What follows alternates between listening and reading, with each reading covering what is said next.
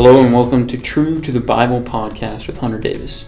Thanks for joining us for our next lesson in our series on the heart of Philippians with Adam Barnes. In today's lesson, Adam will be starting chapter 3 of Philippians, where Paul warns the Philippians about the Judaizers and the message of a works salvation.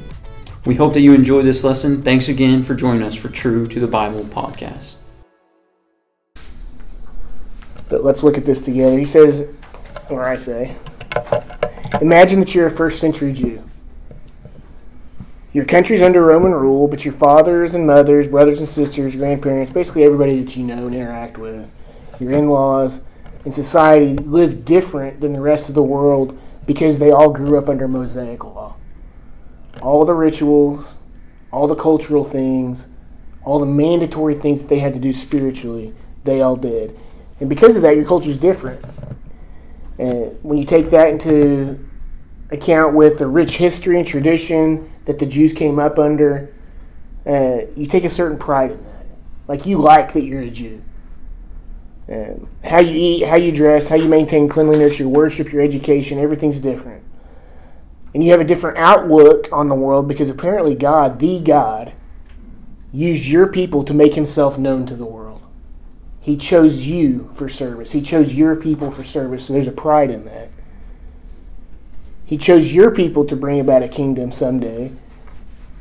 And then now, or maybe a few years ago, or a decade ago, even, a man from up north in, up north in Nazareth, from the tribe of Judah, named Jesus, claims to have been and may have been the foretold Messiah.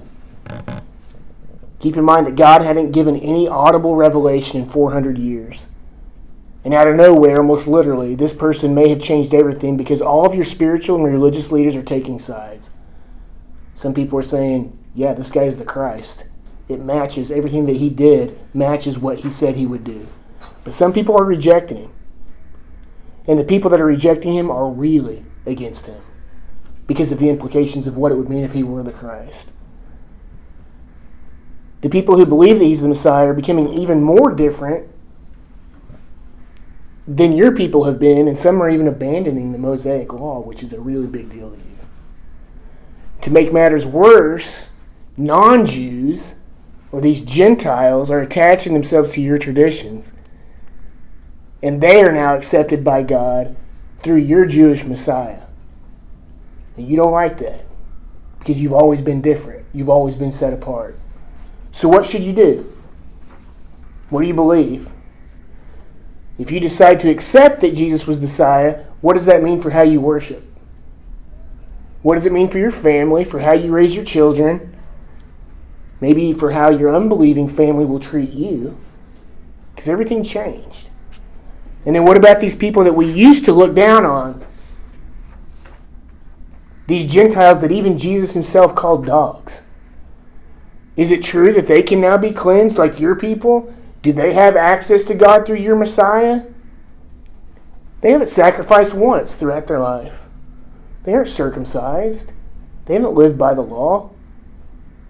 Now they're just accepted by God if they accept Christ as the Savior. This is the um, position of the first century Jews. As you look at Acts, these are the things that they were dealing with. During this transition time, and really at the beginning of Christianity, this is the situation. As you look in Scripture, especially in Acts chapter 15 through 22 or 23, these are the issues that pop up. And when a lot of times when Paul's going around and establishing the churches, these are some of the things that he's tackling. And today's one of those things. When you look at it, you might miss it. But he specifically addresses circumcision as a work. These people are coming in from behind him and they're saying that, oh, we believe in Jesus but you still have to do things according to the Mosaic law. Including some of the Pharisees who had believed. They're still wanting to adhere to the law for people to say that they're righteous. So keep that in the back of your mind and that mindset because Paul is going to address these people specifically today. And he doesn't give a lot of backstory. He doesn't give the mindset that we just talked about because it's something that's real. It's happening and it's current in their time, it's modern to them. So let's pray and then we'll get to it. Heavenly Father, we just thank you so much for this day that you've given us. We thank you that Uh, you've given us righteousness that we stand declared righteous by you because of our faith in Jesus. Because of his work, because of what he did, he can offer us eternal life. And all we have to do is trust in him for it. There's nothing that we can do in this body, in this flesh, to attain uh, righteousness in your eyes, where there's nothing that we can do to stand righteous before you, who are a righteous God or who is a righteous God. We just pray that today, as we look at this third chapter of Philippians and we begin this study, uh, that we would p- appropriately place our confidence in Jesus. Not in anything that we do, not anything that we say, not anything that we can work out, uh, but that our confidence is squarely placed in you who did all the work. So we just pray that you would help us to do it, you, would encourage us, that you would convict us as we need, that the Holy Spirit would move as we study your word. We ask these things in your Son Jesus' name. Amen. All right. So what's the point? First century Jews faced an important decision. They could either believe that Jesus was the promised Messiah or reject him as Christ. Does everybody get that? Does that make sense to everybody? Who was the first Jew?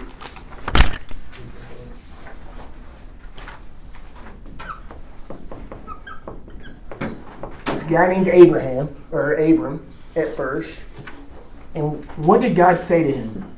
So leave your home, go to the land I'll show you. So that's Genesis 12,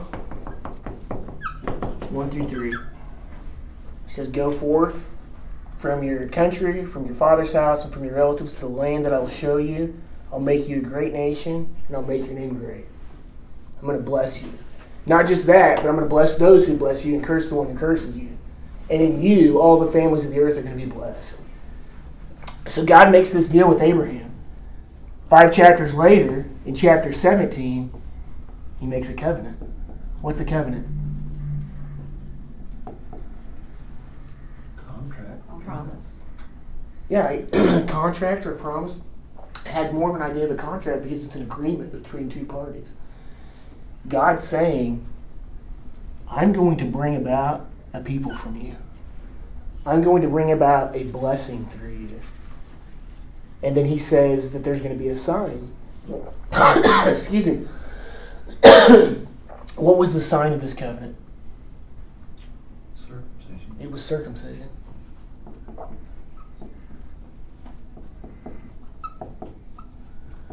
He says, because of this covenant, all of the males who were born as your descendants will be circumcised.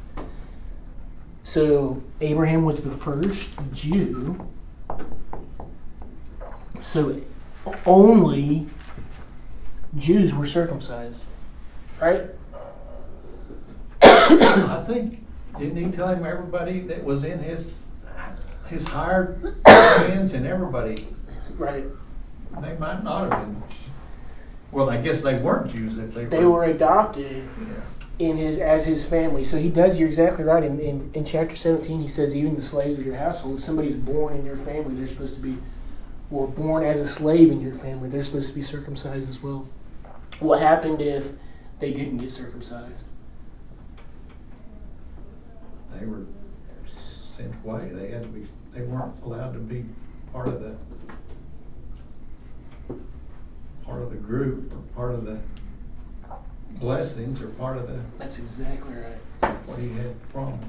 So if they didn't get circumcised, they were cut off from the people group. Later, in Leviticus, Moses makes this part of the law. He mandates circumcision. So based on this, can we agree that circumcision was a big deal in Jewish culture? To be cut off from the people that you're proud of, that you're a part of, that's a pretty big deal, right? So they had a decision to make. Because from Abraham all the way to who is it? John the Baptist is really the key figure.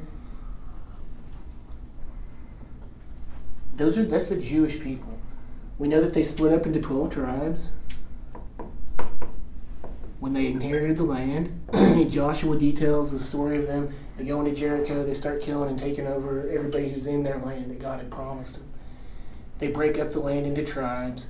Everybody gets a, all all tribes get a piece of the land, right? Levites. No. Levites don't. Well, twelve tribes do, but Because Ephraim and Depends on Manasseh. how you count Yeah, the because Joseph's tribe is broken up into Ephraim and Manasseh, and the Levites don't get land because how do they make their living? Everybody else is supposed to live off the land. Serving as priests, sacrifices. Yeah. So serving as priests, they get what? Sacrifices. sacrifices, food. They get their food through sacrifices. Don't they get any money? Yeah. Yeah. Don't they? Isn't that part of what the tithe system was for? Was to pay the tribe? All right. So anyway, my point is, is that this is this starts the culture. They got their own land. They got their jobs. They got their culture. They've got their message. They're different. They look different. They speak different. They do everything different. And God makes a promise to them and says, if you obey me in the land, there's going to be blessing. If you don't, you're going to be in trouble. And we've covered that a little bit. We know that they get carried off into captivity twice. But now we've come back. And Jesus, so we've got Judaism. Is Christianity an extension of Judaism? That's a trick like question. A, like a stepchild, kind of, or So adopted child. maybe it depends on what you mean by that. They're, So they're grafted into the tree. I mean, So what did you what what was the first promise? What was the first promise of the coming Messiah? Genesis three.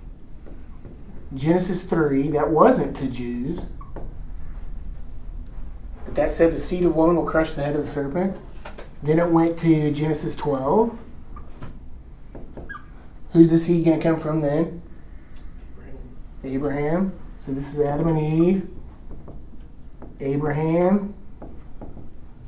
2 Samuel Seven. 7, 12 through 17. Yeah. Who is it then? David.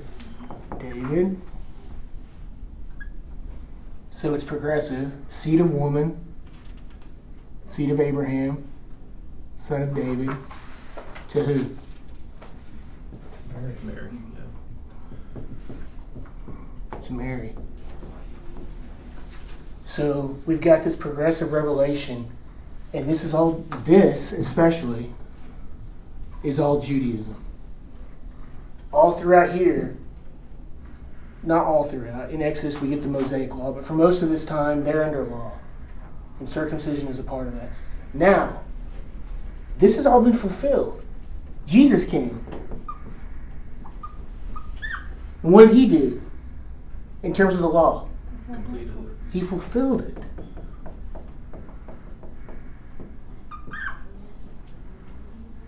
So what do you do if you're a Jew?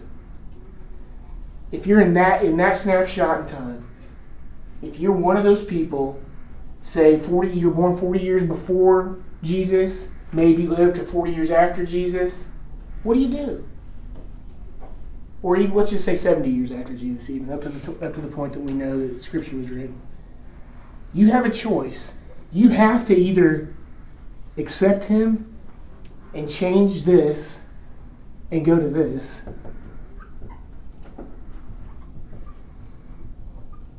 Or we just keep going here. And it was difficult because a lot of the people wanted a little bit of both. Some people said, uh, I still love the law, and there's nothing wrong with the law. Was there anything wrong with the law after Jesus fulfilled it? What about the people who wanted to keep it? Were they wrong?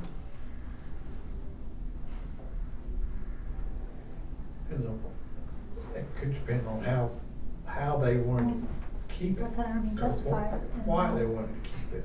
Okay, you both said something really great. So Kevin said it depends on why you wanted to keep it. And what'd you say, Paige? Because they were to be justified by the law. So put those things together. Were they doing it because they wanted to be justified? Or were they doing it because they were zealous for the law? Because we, we see in Acts 22, Paul actually gets into a little bit of hot water. Not because of anything he did wrong, but because what he did was so good right. Paul goes out, he's giving the message, people are believing, all he goes to the Gentiles, the Gentile world's believing. He goes back to Jerusalem to talk to James, and he gives an account. They're rejoicing, they're so happy. They say, Oh, this is what happened, this is what God did through me for the Gentiles. Everybody's thrilled. But then James kind of drops a bomb. He's like, Hey, same thing here. some thousands of Jews have also believed, and they don't like your message. Because from their eyes, you're, you've abolished the law and you're doing away with it. And Paul's like, okay, what, what, what do I do? And they're like, why don't you, these guys who are finishing their vow, why don't you go pay for their sacrifices, purify yourself from your travels, and then why don't you go pay for their sacrifices just to show them that it's okay that they still want to do the law? You know how hard that must have been for Paul? Had to be hard because he spent how much time providing clarity for what Paige just said. If you're doing it to attain righteousness, you're doing it wrong. That was his message to the Gentiles. You're in because you don't have to do that. It only comes by faith in Christ. But if you're doing it, uh, or if you're doing it just by grace through faith, you're doing it right. So Paul submitted to what the elders told him to do, and he went and did it. But his emphasis. Oh, go ahead, Kevin. I, I- he, I think he was careful all the time to, to follow the law. Not just that time when he was in Jerusalem, but I think he, he always did, partly because of the way the Jews were looking at him everywhere he went. Yeah, I agree with that. I don't think I don't think it's not that he wasn't following the law, but from a perception standpoint, his message was so often, "You're not saved by the works of the law, but through faith in Christ Jesus." And I put it in here, and we'll get to it in just a second. But the perception was that he was trying to do away with the law, and he wasn't. So all this backstory is necessary because we're gonna we'll, we'll get to it here in just a second. But the earliest major issue in Christianity pertained to whether or not believing Gentiles needed circumcision in order to attain God's righteousness. They want to be righteous, and the question comes up do Gentiles who have believed need to be circumcised so that they can be grafted in to the original promises? You fast forward 2,000 years, that issue isn't necessarily as applicable to us as it was then, but the heart of it is. We see that doctrinal differences in the body remain, just like they did at first, and their basic assertions are the same. In order to be righteous, this is what people say, a lot of people say, in order to be righteous, you have to obey some sort of work or carry out some sort of tradition or ritual. Isn't that what a lot of Christianity says today? In that sense, first century circumcision equals 21st century good works. There's nothing that we can do in this body to attain a righteous standing before God. Any good work that we attempt to obtain, righteousness is garbage. That's not my words, that's Paul's. He's going to say it next week that he counts it all but rubbish. Because it, it doesn't matter. It's not effective, it means nothing. A proper and appropriate perspective for believers is to humble ourselves, knowing that we can only please God and live a truly effective life by walking according in His Spirit to fulfill His will. You can see the outline and goals there. For the most part, we're just going to cover a couple of sections. But uh, the goals of this lesson are to understand circumcision's role in Scripture, which we've started to look at. We want to see what type of person and what type of doctrine to beware of. And we want to know where to place our confidence in for righteousness. Because we've titled this Misplaced Confidence, because so many people back then were saying our confidence is in what we do. If And today, Yeah. and that's the point. The, the application is the same today. What do we place our faith in? How many times have you heard JB say that faith has an object? Our confidence has an object. What is that object? What do we put our faith in? Jesus. Jesus. I've heard people get onto us pretty severely, even people within this body, for emphasizing clarity. They say, "Man, it just sounds like it just it's so you guys have to be so academic and you have to say it just right." It's not that you have to say it just right. It's that if you're going to communicate a message, the person who hears it needs to be able to pick up what you're putting down. Because if you say you need to believe in Jesus, that means a lot of different things to a lot of different people. What do you mean by that? Believe he was real? Does believing Jesus was real save you? Does believing that Jesus died on the cross save you? Does believing that Jesus maybe even rose again save you? Those are facts. We can believe the facts, and there are people, by the way, today who believe the facts, but they don't put their faith in Jesus as Savior. So, where do we place our confidence?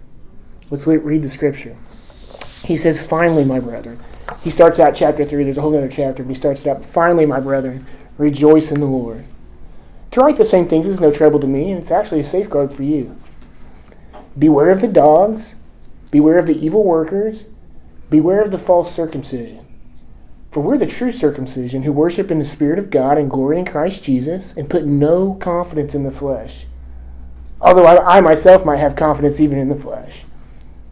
If anyone else has a mind to put confidence in the flesh, I far more. I was circumcised the eighth day of the nation of Israel, the tribe of Benjamin, a Hebrew of Hebrews. As to the law, I was a Pharisee. As to zeal, I was a persecutor of the church. And as to the righteousness which is in the law, I'm found blameless. But whatever things were gained to me, those things I've counted as loss for the sake of Christ. So let's get to it. So we've started the background conversation a little bit, uh, but let's look at it. in Genesis 17, God required Abraham's descendants, we've already said that those were the Jews, to be circumcised as a sign of their covenant with God. And then later in Leviticus, the circumcision requirement became part of the Mosaic law. So anyone who was not circumcised in the flesh, we'll see here at the end, was cut off by God from his people. But uh, I highlighted really the key verses there. Verse 11 And you shall be circumcised from the flesh of your foreskin, and it shall be the sign of the covenant between me and you. And every male among you who is eight days old shall be circumcised throughout your generations. And there's the part Kevin talked about in verse 17 when the servants who were born in their house. Then down in 14, but an uncircumcised male who is not circumcised in the flesh of his foreskin, that person shall be cut off from his people. He has broken my covenant. That's a big deal. So, as we've discussed, Paul's mission was to take the gospel message to who? To the Gentiles. What do you think that these these Gentiles? They didn't have Bibles back then. they didn't. There weren't even copies of the Old Testament just floating around for everybody to get a hold on. You think Gentiles cared about being circumcised? They probably thought it was ridiculous. That they, they didn't understand the covenant. They probably they may not have even known who Abraham was. So circumcision to them was weird, but yet Paul's told to go to these people. And we'll see how it ties in. The Gentiles weren't descendants of Abraham, and therefore not circumcised. For the most part, it was foreign for everyone to consider that God provided a way for salvation for all people, not just for the Jews. Therefore, the means by which a person could be saved became an, er, an issue in the early church. So I put these these things here so that we can look at them. But in Acts 15, by the way, when does Paul go to Philippi in Acts? Anybody remember? What chapter? It's chapter 16. It's right after this. The Council of Jerusalem is actually right before he goes to Philippi the first time. He says, Some men came down from Judea and began teaching the brethren, Unless you're circumcised according to the custom of Moses, you can't be saved. And when Paul and Barnabas had great dissension and debate with them, the brethren determined that Paul and Barnabas and some of the others should go up to Jerusalem to the apostles and elders concerning the issue. Who were some of the apostles and elders up in Jerusalem? James, half brother of Jesus. Peter. Peter. We know for a fact that those two are there. Then down in a couple of verses it says, But some of the sect of Pharisees who had believed, so believing Jews, matter of fact, Jewish leaders who had believed, stood up saying, It is necessary to circumcise them and to direct them to observe the law of Moses. This is so fascinating to me because there's no New Testament. They don't have theology. They can't go and look and see if these things are true except for what's in the Old Testament. So here's this conversation where doctrine's being developed. It's actually happening. You've got some religious leaders who, going back to Genesis 17, are saying, I can read. It says that this is an everlasting covenant. You have to be circumcised. It says it's never going to end. Paul Barnabas are arguing with him, saying, No, no, no, God, Jesus fulfilled that. And there's nothing that we can do because salvation comes by faith through the Messiah. There's nothing that we can do. We don't look to us. We place our confidence in Christ, not in our works. They have this debate, so they got to go talk to James about it. And it says the apostles and the elders came back together to look into this matter. And after there had been much debate, Peter stood up and said to them, Brethren, you know that in the early days, it's funny because these are early days to us, but he's talking about right after Jesus. In the early days, God made a choice among you that by my mouth the Gentiles would hear the word of the gospel and believe. So that's Peter, not Paul. And God, who knows the heart, testified to them, giving them the Holy Spirit, just as he also did to us. And he made no distinction between us and them, cleansing their heart by faith. Now, therefore, why do you put God to the test by placing upon the neck of the disciples a yoke which neither our fathers nor we have been able to bear? What is that yoke? The. It's the law. He's saying, why are you trying to make him go under the law? You couldn't keep it. You can't keep it. Neither could your parents. Neither could their parents. So why are you trying to make them keep it? But we believe that we are saved through the grace of the Lord Jesus in the same way as they also are. That's cool because this is Peter, not Paul. And it's interesting, he didn't say that they're the saved the same way that we, We are. Yeah, that's exactly right. That's a great point. So, to my original point, Paul, as a point of clarity, as a point of clarity, went throughout the world teaching that justification before God comes by faith in Jesus Christ, not by works, rituals, or tradi- traditions, according or including those like the Mosaic Law. So that's really interesting when you think about Paul writing all these books.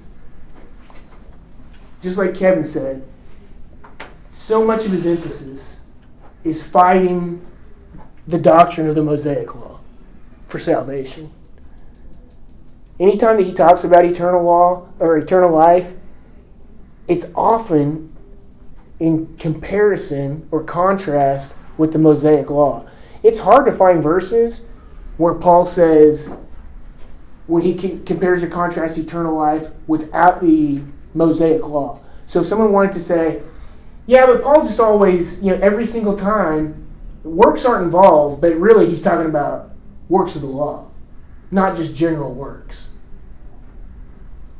What they're saying is true in one half, that it is hard to find those, but there are verses that talk about it. And the principle's the same anyway.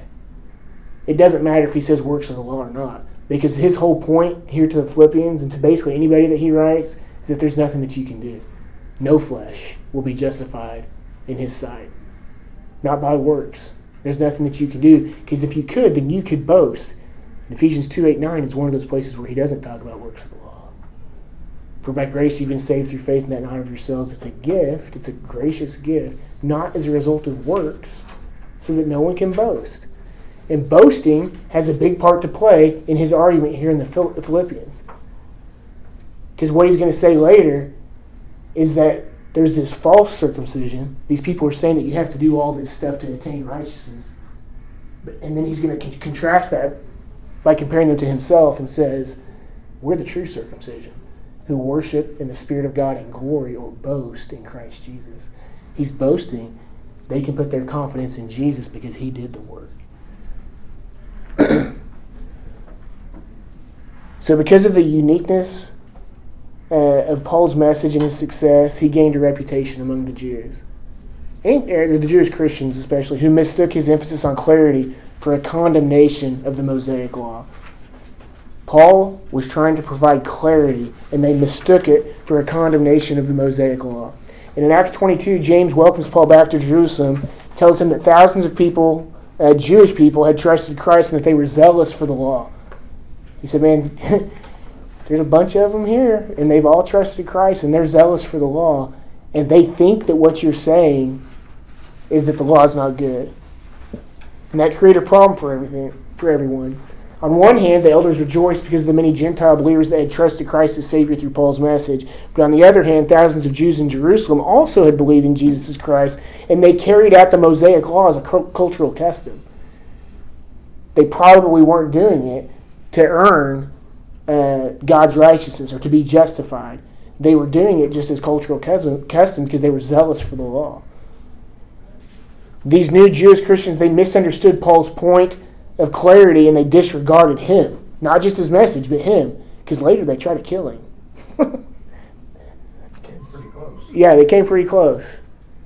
Paul saved his skin because he's smart. Therefore, Paul submitted to the elders' plan to purify himself from his journey according to Mosaic law and to pay for the sacrifices of four men who were completing their time of purification in order to demonstrate his acceptance of their rituals and customs and to show that he loved the law just like they did. Unfortunately, a group of believers known as Judaizers, Judaizers, J U D A I Z E R S. This, this word is only used once in Scripture. It's in Galatians 2 or Galatians 4. It's in even 2 or 4, but all of Galatians 2 is about this anyway. Uh, a group of believers known as Judaizers taught that salvation and righteousness came through obedience to the law of Moses, and specifically the covenant ritual of circumcision. We saw it already in Acts, and he's going to talk about the same thing here. Those are the people here in view here in chapter 3, so let's look at it. So the name of this section is You want to talk about self righteousness?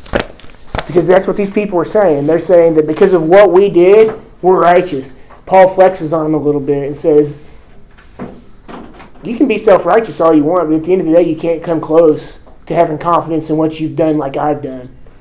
I came from the right lineage, I did all the right stuff, and at the end of the day, he still says, But all that stuff is garbage.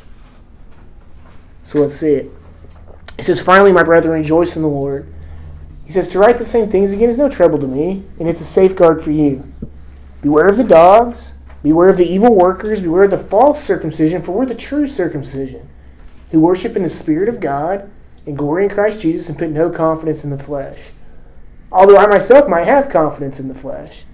If anyone else has a mind to put confidence in the flesh, I far more. Circumcised the eighth day of the nation of Israel, of the tribe of Benjamin, a Hebrew of Hebrews.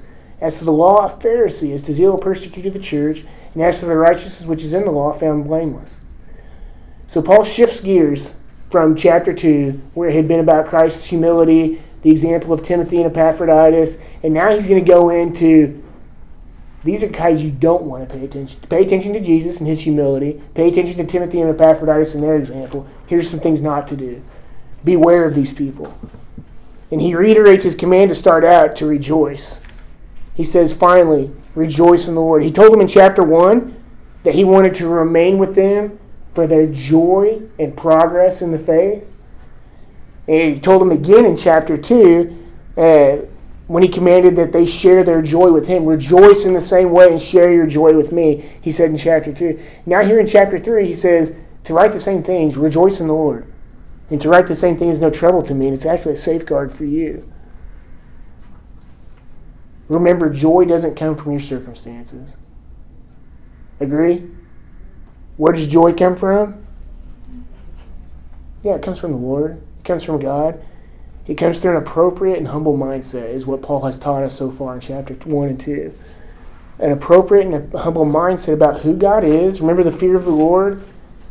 It's knowing who God is and what He's capable of and what He did for us through Jesus Christ and that what and that we really we even get to collaborate with him in ministry. That's something to be joyful about, to rejoice about, even amidst opposition, which we're going to see here in suffering. Paul's commandment to rejoice is based on who God is and what he's done through Jesus Christ. In that way, it's reliable. That's the word safeguard that he gives there. It's reliable. He's, he, basically, what he's saying is if you have that appropriate mindset of humility and understanding who God is and what he's capable of, and that we get to serve with him, that's safe. That's something that you can trust. You can rely and re, on your rejoicing if it's in Jesus Christ, if it's in the Lord. If we have nothing else, and by the way, sometimes we don't. If we have nothing else, no matter what, we are secure because He, His words, and His promises are reliable. Then he goes on to say, Beware of the dogs, beware of the evil workers, beware of the false circumcision, beware the true circumcision, who worship in the Spirit of God and glory in Christ Jesus and put no confidence in the flesh. Now Paul begins his warning to the Philippians by telling them to beware three times, and he really he uses irony here to liken the Judaizers uh, to three things. The first thing is dogs.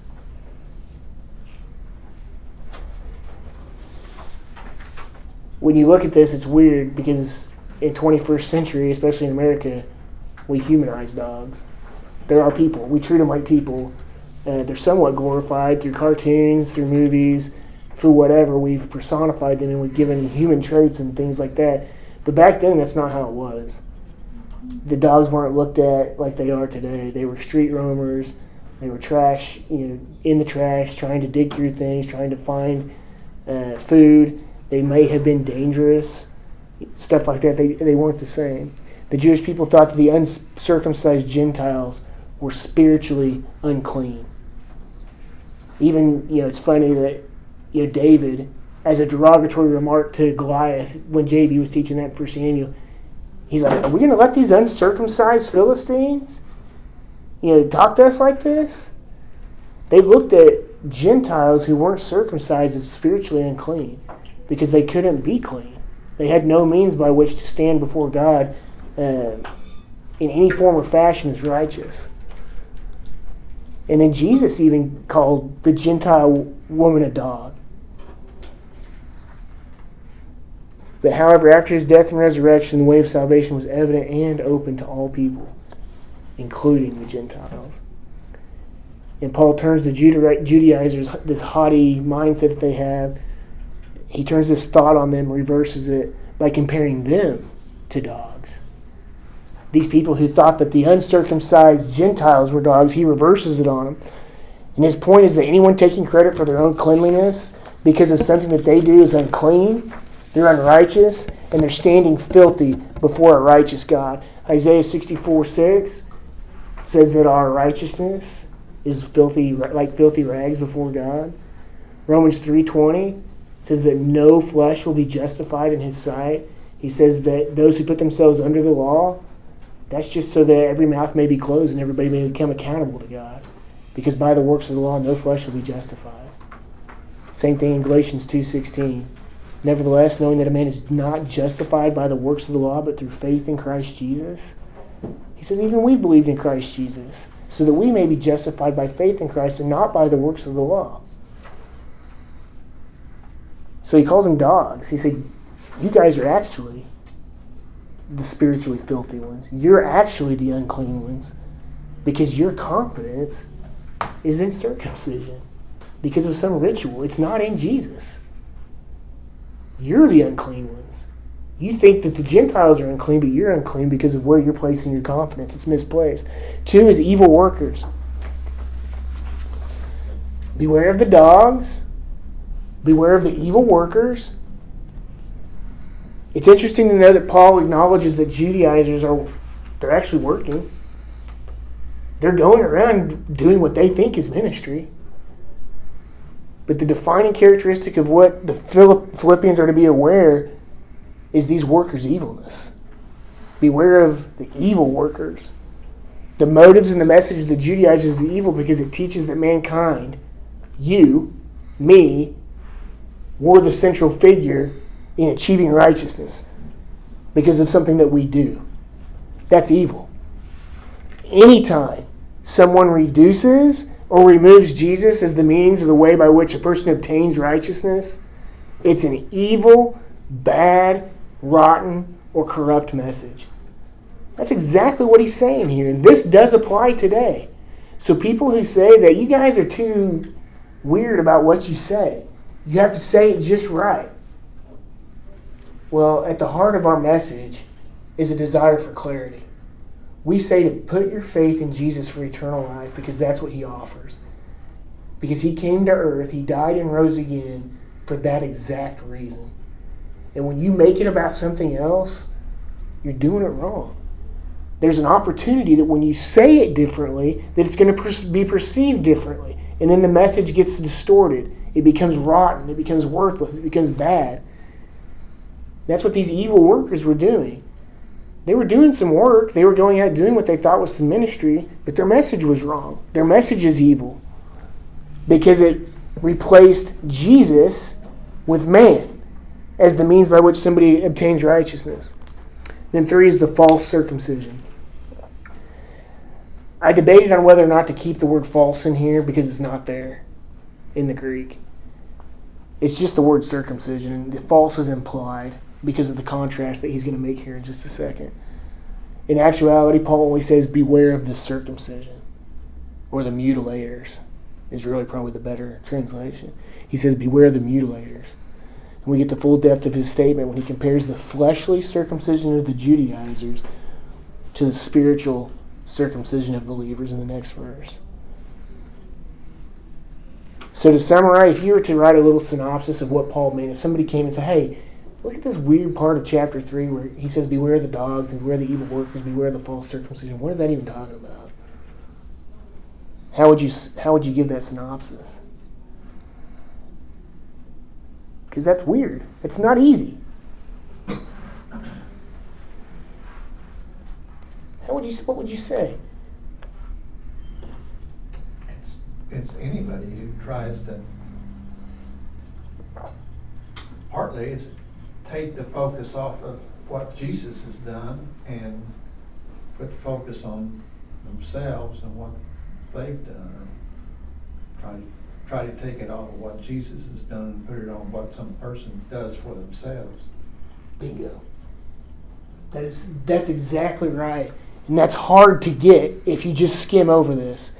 If you don't look and see what circumcision what the relevance of circumcision was, what the ritual or the rite was, why it was so important to the Jews, it, you know, it's hard because you always say, man, these, these people are out doing work. We can't even get Christians with the right message to go out and evangelize. These people are going out and they're, they're doing something. But this work is bad, it's evil. I think that at the heart of what James says, when he says that teachers are going to be judged harsher, this is why. If you go out and you're teaching the wrong stuff, it's not based on the Word of God, there's an opportunity for you to be destroying somebody's life. And that happens every day, all the time. So, yeah, we emphasize clarity because it's important for the ears that hear the message to hear a clear message, to rightly divide the word of truth, to cut it straight, accurately handle it. Because if not, your message, man, you can destroy people's lives. I was one of those people. I grew up under a false message. I grew up under an evil worker. Not because they were intrinsically bad, not because they even had wrong motives. Their message was evil. Their work was evil because their message was evil. They didn't know it. But I wasted 25 years of my life because I thought that what they were saying was true, and it just wasn't. It's not biblical, it's not in Scripture. It wasn't clear. So here's my synopsis The Judaizer circumcision was indeed false because it could not bring about righteousness. They thought it could, but it was a false circumcision because it couldn't bring about righteousness. Their work was evil because it nullified the need for Jesus' death and resurrection. By the way, anytime somebody tells you that it's anything more than faith in Christ, ask him why Jesus came and did what he did then. If you could attain righteousness, why do you need Jesus? Why did he leave the glories of heaven where he enjoyed perfect fellowship with God the Father and the Holy Spirit and come to this earth to become a filthy, dirty human being just like you and me, live a perfect life, die and rise again, if there was something that I could do apart from him? By the way, he gave them out. If they could keep the law, but they couldn't. They couldn't even do that. Though they believed accomplishing their work would separate them from these detestable Gentiles, the Judaizers' work accomplished nothing, leaving them as filthy, unclean dogs, just like the people they were accusing. Paul compares the Judaizers with himself and other Christians who appropriately place their confidence in the work of Christ in the next part. Implying that they are the true circumcision, Paul describes Christians with the appropriate confidence in Christ as those who, one, worship in the Spirit. We didn't go over the quiz, but what did last week's verse say about worship? What did Romans 12 1? Somebody want to say it for me? Therefore, I urge you. Brethren, by the mercies of God, to present your bodies as a living and holy sacrifice acceptable to God, which is your spiritual service of worship. which is your spiritual service or logical service of worship. What is the worship in Romans 12 1? Okay, specifically, your using your body as a sacrifice. That's worship. Paul says the true circumcision, worship in the Spirit. Walk by the Spirit so that you don't fulfill the desire of the flesh. Don't be deceived. God is not mocked, but the one who sows to his own flesh will from the flesh reap corruption, but the one who sows to his spirit will from the spirit reap life. So, those who are the true circumcision, the people who are spiritually circumcised, they worship in the spirit. That's using their bodies as sacrifices. That's their lifestyle. That's worship. That's worship as a lifestyle. Two, those who glory in Christ Jesus. Those who glory, and you guys remember what was the word? What's the other word for glory? Boast. It's boast. To glory in Jesus Christ is to boast in Christ Jesus. Why can we boast, and why is it appropriate for us to boast in Christ Jesus? That's the glory. He gets the glory. Why else do we boast in Christ Jesus? Why does anybody boast, by the way? Why do people boast?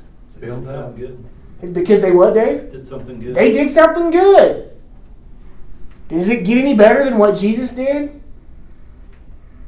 It doesn't. Because of what Jesus did, we can boast in him. Because he came and left the glories of him, because he died and rose again, because he conquered death and paid for sin, because he offers us eternal life, we boast in him. It's nothing that we do. You can say to people, there's nothing that we can do. And if you're saying it's something that you can do, you're boasting in yourself. That's why the end of Ephesians 2 8 9, he says, so that no one can boast. It's a gracious gift from God given to you by faith. And it has to be that way. Otherwise, it's something that you did. So we glory or boast in Christ Jesus because he did something good. Three goes hand in hand. It's those who put no confidence in the flesh. In a sense, this is talking about the natural desire to sin, but really what he's talking about is people who want to use their body and do something to try to gain righteousness. If your motive is to use your fleshly body so that you can gain righteousness or so that you can get something closer to God, it's worthless. It's garbage. It's not going to work. There's nothing that mankind can do in their bodies or in their power to earn God's righteousness. As believers, we have the ability to collaborate or to participate with Jesus to accomplish his will, but we can't do it on our own. The believer's spiritual circumcision provides for the ability to live our lives as a sacrifice to God.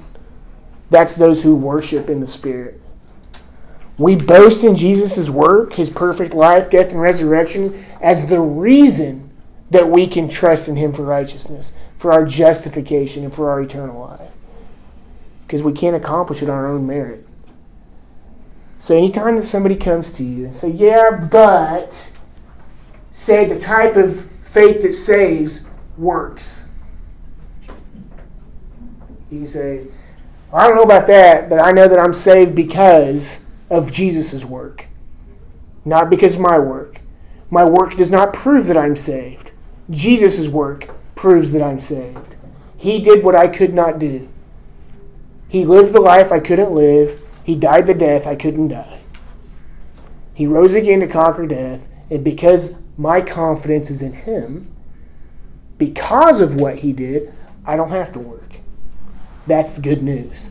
By the way, the more works that you add to the gospel message, the less good that news becomes. If you have to do anything to prove it, if you have to do anything to keep it, that's bad news because you can't do it. how many good works you got to do before it counts, and for how long do you have to do them. You don't have to do any of it. Jesus sat down. The work is accomplished. He sat down at the right hand of the throne of the Father. Then he says, my favorite part of this verse, which is we don't have to spend a lot of time on it. We could, but we, there's no need because it's pretty self explanatory. This is Paul flexing. He's giving an example of himself here to say, You guys think you're self righteous? You want to put confidence in what you've done? All right. If anyone else has a mind to put confidence in the flesh, I far more. Circumcised the eighth day. We saw here it had to be the eighth day according to the law, according to God's covenant with Moses. By the way, that has more to do with his parents than it does him. He's talking about his lineage. Not only did he do it right, he came from people who did it right.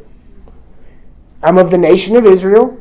I'm already a Jew. I don't have to get grafted in by circumcision as a Gentile. I'm one of you, one of you Judaizers. I'm a Jew. By the way, I'm from the tribe of Benjamin. It's a big deal.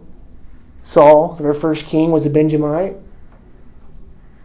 Um, they're one. They're the only tribe who stood up with Judah. They have some bad things too, but uh, that's a pretty big deal because not only were they a, an esteemed tribe, but he could trace it. He's pure. He said, "I'm a Hebrew of Hebrews." It could refer to his parents. He's a Hebrew of Hebrews, or it could refer to the fact that they didn't get any more pure than him. As to the law, I was a Pharisee. The Pharisees were the know it alls. They were the ones who added stuff to the law so that they could be more righteous the ne- than the next guy. They added traditions, they added more rules on top of God's given law because the 613 commandments that they were supposed to fill weren't enough. He was one of those guys, and by the way, trained by one. As to zeal, not only was I a Pharisee, I loved it. I cared about it. I was passionate about it because I was a persecutor of the church. Later, when he's talking to Stephen, or not Stephen, when he's talking to James, he says, I was there. I was one of the guys who helped kill Stephen. I was actually on my on my way to Damascus to wrap these or to wrangle these people up so that I could bring them back here and put them in jail. These Christians. He was zealous for the law. He was zealous as a Pharisee. He was a persecutor of the church. And as to the righteousness which is found in the law, found blameless. Doesn't mean he was blameless. It's just that nobody had nobody could put anything on him. At least from other people's perception, he did everything right. And then look at it, look how he ends it. But whatever things were gained to me, those things I've counted as loss for the sake of Christ. He says none of that matters because what I was doing was trying to make myself the way of righteousness. By what I was doing, I wanted to look good before God and men. And I wanted to do it myself. I didn't need somebody for righteousness because I was the perfect person. And I did all the stuff that you guys did. My parents did all the stuff that you guys did. And I'm found blameless. Nobody can say anything bad against me, whether it was in my zeal according to the law, whatever it was, I did it right. Nobody else can say that. You guys can't say it. I actually have more reason to be confident in what I've done than you do. But it doesn't matter. Even though I could hold that over you, I'm not going to because I know that it's worthless and it doesn't matter. Because I'm not going to replace Jesus with myself as the way to gain righteousness. And that's his point. Though there is nothing that someone can do in the body to earn God's righteousness, as an aside, Paul details the value. And I use the word value here because in the next week, next week he's going to start talking about worth and value. He details the value of his own life in the flesh as an example of someone doing it right. By the Judaizer standpoint, at least, not from God's standpoint. Because the outcome of all these things is worthless has no value in front of God. Three things, you guys know this, but write it down because it's powerful. A person is justified before God only by faith in Jesus Christ. A person is justified before God only by faith in Jesus Christ. What does justified mean? If you were to give me a quick definition of the word justified, what would it mean? Found blameless. Yeah, so before who? Found blameless before who? God. Yeah. So there's a doctrinal word, justification. Have you guys ever seen this in scripture? Justified? When you see the word justification in Paul, that, that the definition is declared righteous.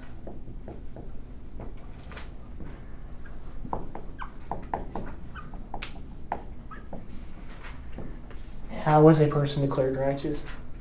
Faith in Jesus By faith in Jesus.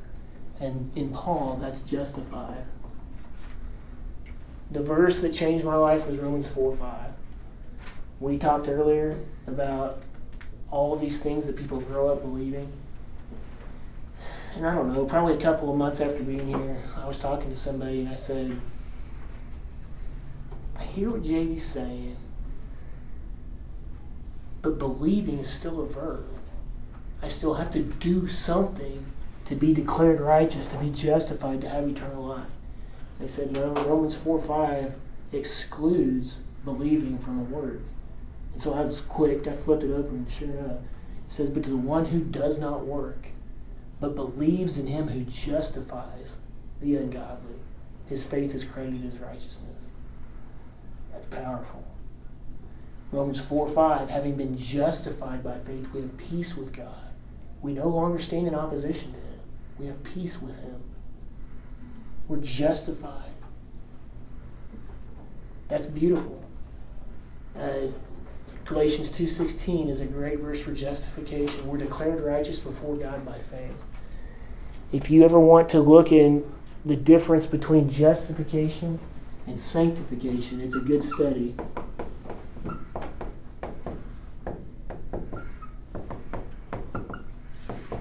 Normally in scripture, they're talking about people in the past tense who have been justified, therefore having been justified by faith.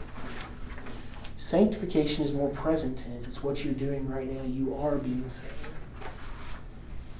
This is part of what rightly dividing the word of truth entails.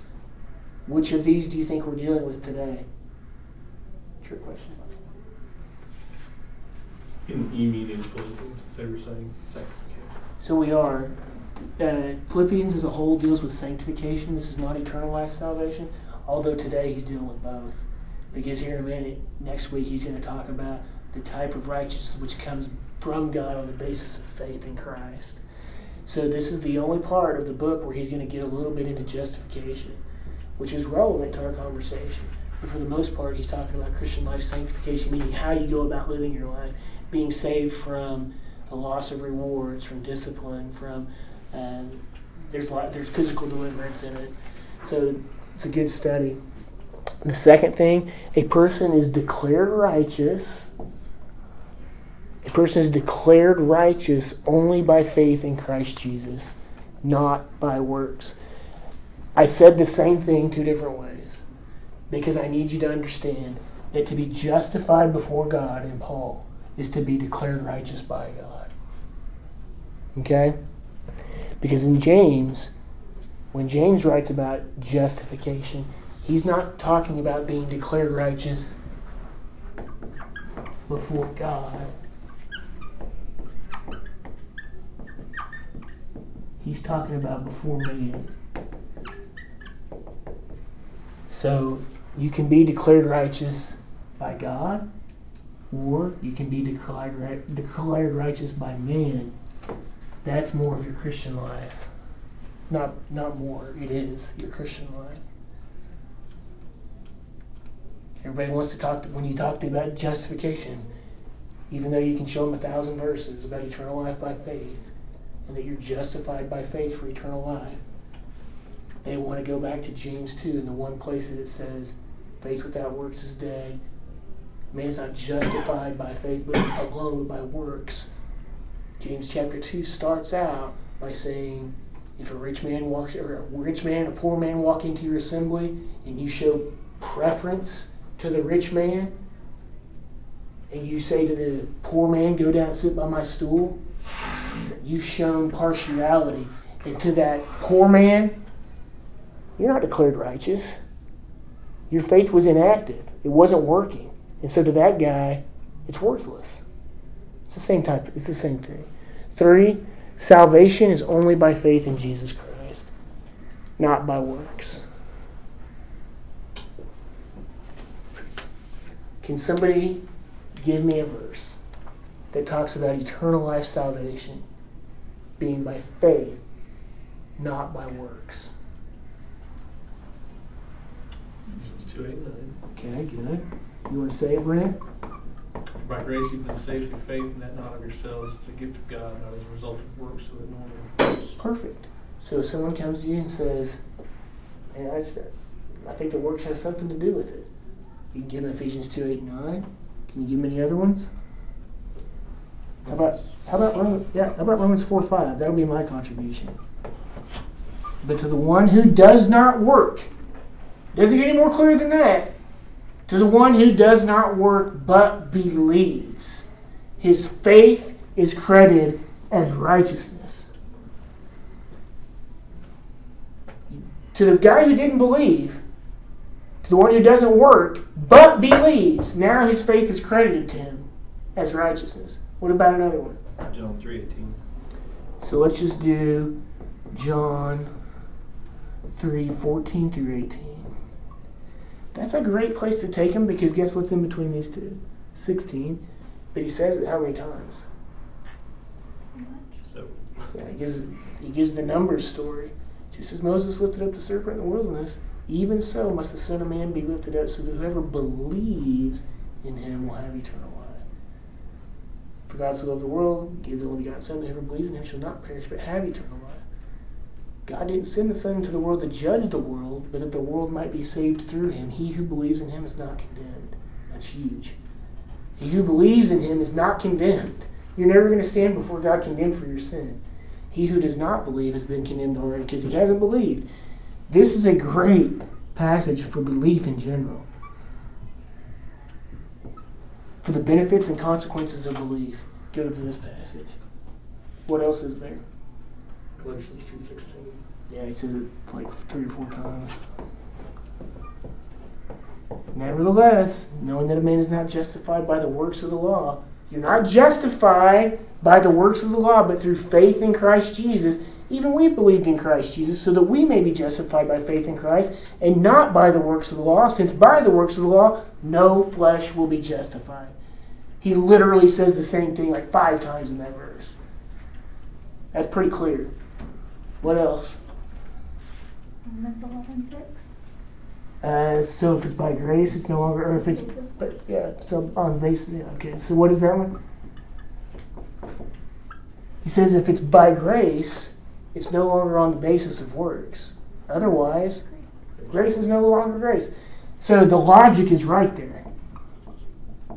The log, the grace logic is perfect because you can't have both. You can't have both grace and works. Something can't be a gift and something earned at the same time. It can't be. Grace loses its meaning if you say it's by works. What else? Romans three twenty, whatever I think. Uh, yeah, yeah. So Romans 3 19 and 20. Now we know that whatever the law says, it speaks to those who are under the law, so that every mouth, may be closed and all the world may become accountable to God. For by the works of the law, no flesh will be justified. Isn't that what it says? Mm-hmm.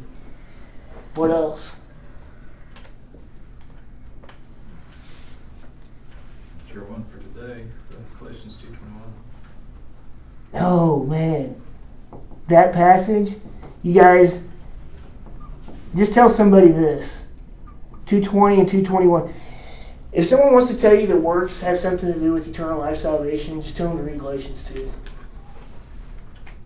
And by the way, you should read Galatians 2 anyway, because your memory verse is Galatians 2.21. But it goes, it goes hand in hand with our message tonight, because it actually deals with circumcision and the works of the law. So, I've been crucified with Christ, and it's no longer I who live, but Christ lives in me. And the life which I live, now live in the flesh, I live by faith in the Son of God who loved me. That's Ephesians Oh. Two twenty, but two, Galatians two twenty and twenty-one is. That's the, I do not nullify the grace of. yeah, so that's 21. 20 is I've been crucified with Christ, it's no longer I who live, but Christ lives in me. And the life which I now live in the oh, flesh, I you're live by faith in the Son of God who loved me and gave himself up for me. I do not nullify the grace of God, for if righteousness comes by the law, then Christ died needlessly. Gotcha. This is a tremendous passage because in there he's saying the same thing. It's no, it can't be me who lives anymore. It's Christ who lives in me. Because those who worship the true circumcision worship in the Spirit of God. It's no longer I who live, but Christ lives in me. In the life which I live in the flesh, I live by faith. The object of my faith is Jesus, who loved me and gave himself up for me. I don't nullify the grace of God. For if righteousness comes through the law, then Christ died needlessly. This, this, that is a great passage for the work for a works based. Anything in Galatians two, Romans three twenty-eight is another one too. yeah. For we maintain that a man is justified by faith apart from the works of the law. We maintain that a man is justified by faith. It doesn't get that's simple. We maintain that a man is justified by faith apart from works of the law. That's a great verse. What about John five twenty four? It doesn't have anything to do with works, but it has everything to do with your past, present, and future being secure in Christ. We've talked about it in this class. Truly, true, I say to you, he who hears my word and believes him who sent me has, present tense, eternal life, and does not come into ju- judgment, future tense, but he's passed out of death into life. So that, that was a great one. Put these verses down, commit them to memory, so that when you talk to people, because I'll be honest with you, most of the people that you're going to interact with that are even church people, they were taught by dogs. They were taught by evil workers. And they were taught by false circumcision. People who think that you have to do something to have eternal life. Like Paul, you can go to him and say, the true circumcision worship, it's not you. You can't do anything. We worship in the Spirit of God. and We glory, we boast in Christ Jesus because of what he did. Put him, put your confidence in him. Don't misplace it we could go, I mean, literally, we could go on and on. Uh, but find these verses about justification, eternal life, commit them to memory. Because as you go about in your life and you talk to people, you need to be able to take people to the scripture to show them how they can have eternal life and how they can stop steering people in the wrong direction. Does works have a place in the Christian life? 100%. Does it have anything to do with your eternal life? No, it has everything to do with your Christian life, your present tense, your life now here on earth. All right, let's pray. Oh, wait. Quick summary. Circumcision of the flesh was a sign of God's covenant with Abraham. We know that. First century Judaizers taught that circumcision was necessary for salvation. Paul taught that salvation came by faith in Jesus Christ, the Messiah. Pretty straightforward. We are called to beware of people who claim eternal life salvation comes by works. Beware three times. Beware of the dogs, beware of the evil workers, beware of the false circumcision. Because our confidence, we're the true circumcision, our confidence is in Christ. Our confidence is in Jesus Christ for salvation. He did the work. We trust in Him. No matter how exemplary, just like Paul, no matter how good we are, no matter how exemplary our deeds in this body are, we cannot achieve God's righteousness. You can't do it. You can't. So we need a Savior. And thank God Jesus is that person. So here's the application understand the role of circumcision in Scripture. It's weird. It's weird when you, some people talk about this in church because it talks about cutting your sex organ. And so people don't want to talk about it. But it's super important because that was God's covenant with Abraham. That's how they knew that they were Jews. It's, under, it's important to understand how important it was to them. Because if they didn't do it, they were cut off. They were cut off from God's people. There's a reason it was the preeminent or first uh, doctrinal issue in Christianity. Because it was so important to them. So to beware of people who teach that salvation comes by works. Any works. Anything that you can do. Go find a church that, that doesn't say that there's some sort of ritual, that there's some sort of tradition. I'm thinking about baptism, I'm thinking about sacraments, I'm thinking about the Lord's Supper, I'm thinking about anything, any tradition, walking down an aisle. When I was growing up, that was a Southern Baptist tradition.